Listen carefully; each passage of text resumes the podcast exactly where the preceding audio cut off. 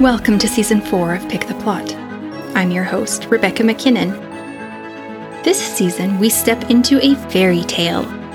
What secrets hide in the woods? Which paths will we take? Who will we trust? It's up to you, because on this podcast, the listeners get to pick the plot.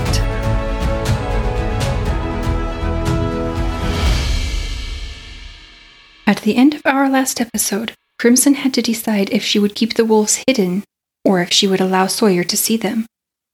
Your votes have Sawyer meeting a wolf. Episode six. Facing Sawyer. Crimson flexed her fingers in Hunter's fur as she peered through the trees. Sawyer's cart filled the narrow road, his placid mare content to stretch her neck to the side and nibble the grass. Crimson turned her gaze to the garden, but there was no movement.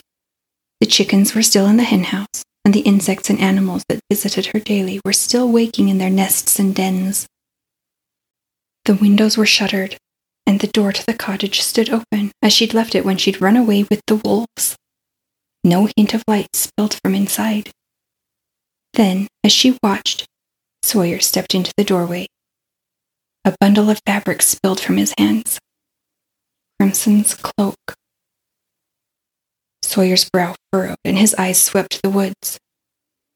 Crimson lowered her head. She wasn't ready to leave the wolves. But Sawyer worried. He'd been a friend too long for Crimson to ignore his concern. I should go.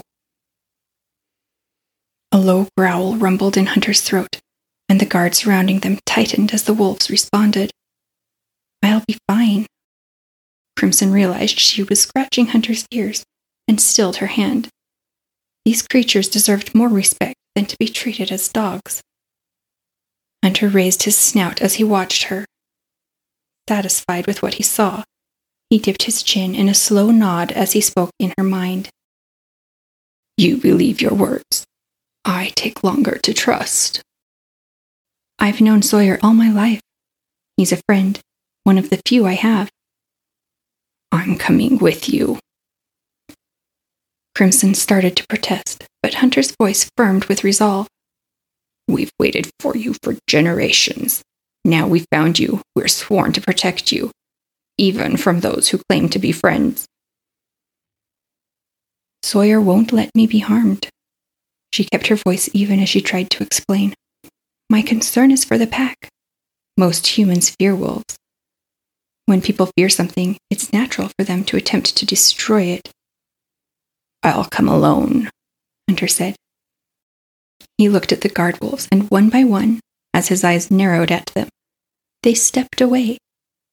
Not far, but enough that Hunter and Crimson would be able to pass.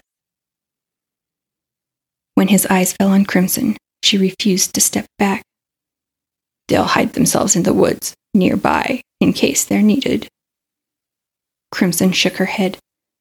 Perhaps she was learning to speak with her mind as the wolves did, or perhaps Hunter was adept at reading human expressions. He pulled his lips back from his teeth, and in her mind she heard barking laughter. How do you think to stop me? You can go on your own, but I'll follow. A queen has a guard, even if that guard is a single wolf. Crimson threw her hands in the air. Then come, before Sawyer's worry gets the better of him and he enters the woods. He'd find more than he's searching for. Wolfish laughter filled her head. There were dozens of voices represented. Deep and scratchy, high and thin, raspy, smooth, old. One voice was the excited yip of youth. Crimson paused in front of each of the guard wolves, resting her hand on each head. Thank you. Satisfied, the guards settled on their haunches. Braiding her fingers in Hunter's fur, Crimson passed between the trees, leaving their embrace behind. The weight of Sawyer's gaze pulled her eyes to his. Before her cloak landed on the cottage threshold, Sawyer was moving. His long legs ate away the distance as he broke into a run. A growl, felt more than heard, rippled up Crimson's arm from Hunter. She reassured him with a scratch, then released him and stepped forward.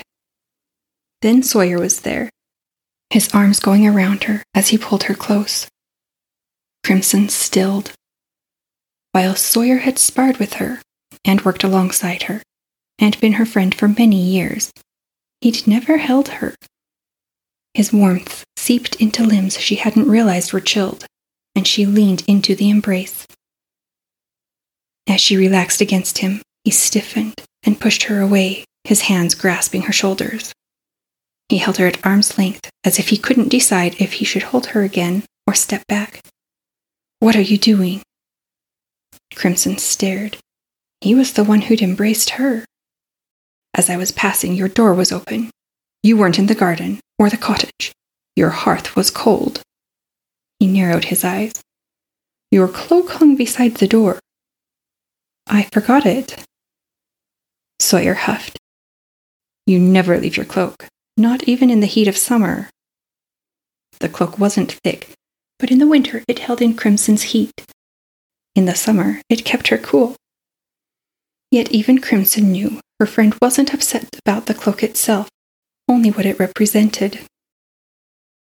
"I'm sorry to have worried you." He leaned toward his cart, hiding his expression from her. "You left in haste." Hunter drew alongside Crimson and leaned against her leg. Comfort and strength poured into her. Crimson shook her head, but with Sawyer's back to her, he didn't see. "I didn't plan to be gone long. There seemed no harm in the way I left things." "No harm when you didn't know who might be on the road? No harm after I warned you of the increased number of wolves?" He swung around, and he finally noticed the wolf at Crimson's side. "This is Hunter." Crimson set her hand between the wolf's ears. "Hunter, this is my friend Sawyer." Sawyer snapped his loosened jaw closed. "You went looking for the wolves yourself, and you found one, and named it." Hunter's voice growled in her head. "Don't explain. Humans won't understand." Crimson couldn't reply without confusing Sawyer, so she sent a thought toward Hunter with all the strength of her mind. "I'm human. Does that mean I don't understand?" Hunter's laughter filled her. "You're not merely human. The pack has claimed you as one of our own. My queen." While Crimson didn't feel like a queen, something was changing in her. She'd spoken to Hunter's mind. Pushing the accomplishment aside to think about later, she answered Sawyer. "I didn't name him. He's always been Hunter. It may not make sense, and I can't explain how I know it." Sawyer looked to where the sun hovered just above the horizon, then back to his cart. "The other village will wait. Our discussion won't."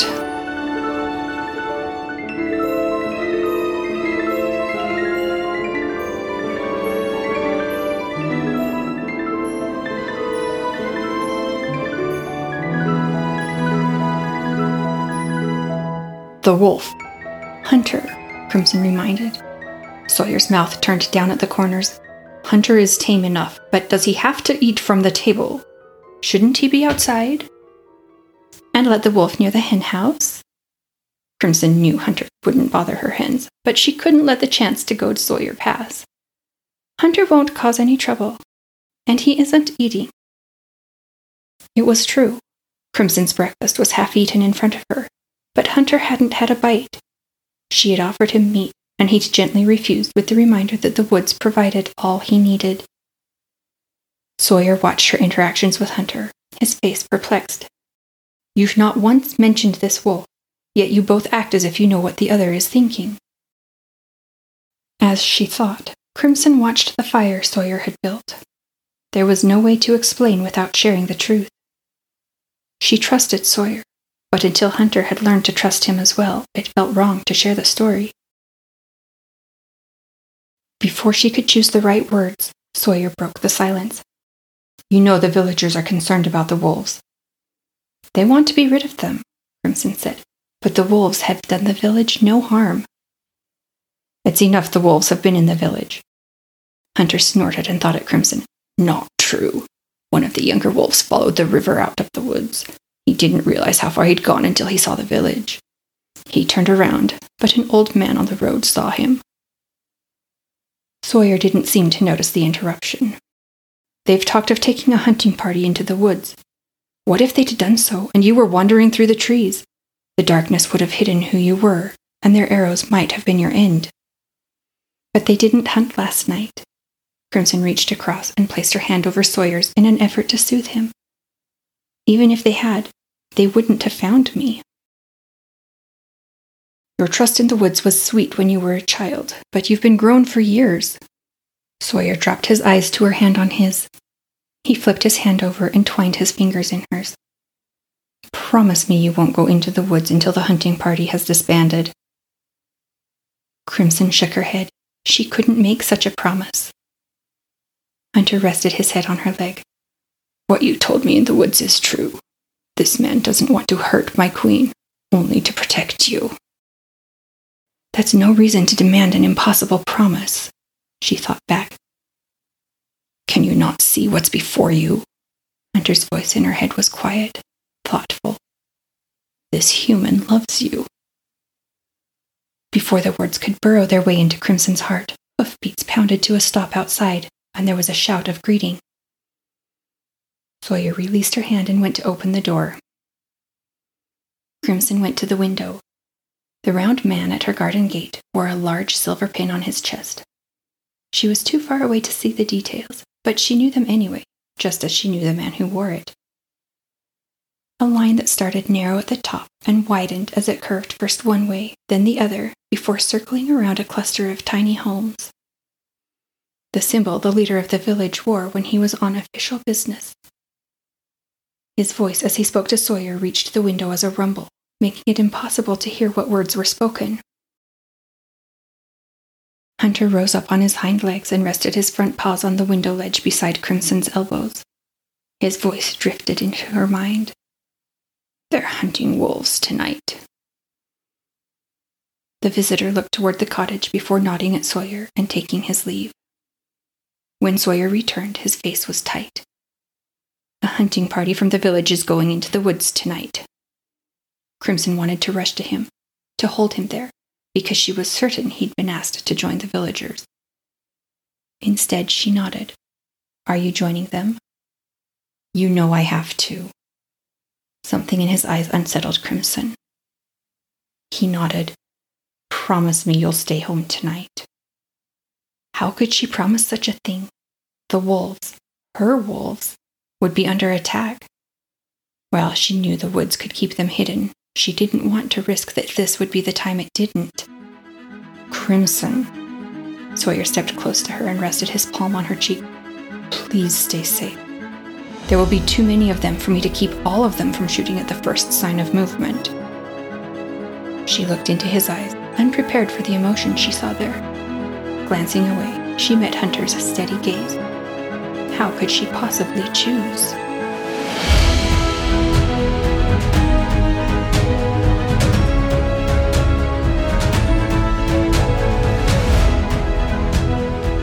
Should Crimson go into the woods with the pack, or should she listen to Sawyer? It's up to you. You can cast your vote at RebeccaMcKinnon.com slash pick the plot. Voting will be open for one week. I hope you enjoyed today's episode, and I look forward to seeing where our story goes from here. Thanks for listening.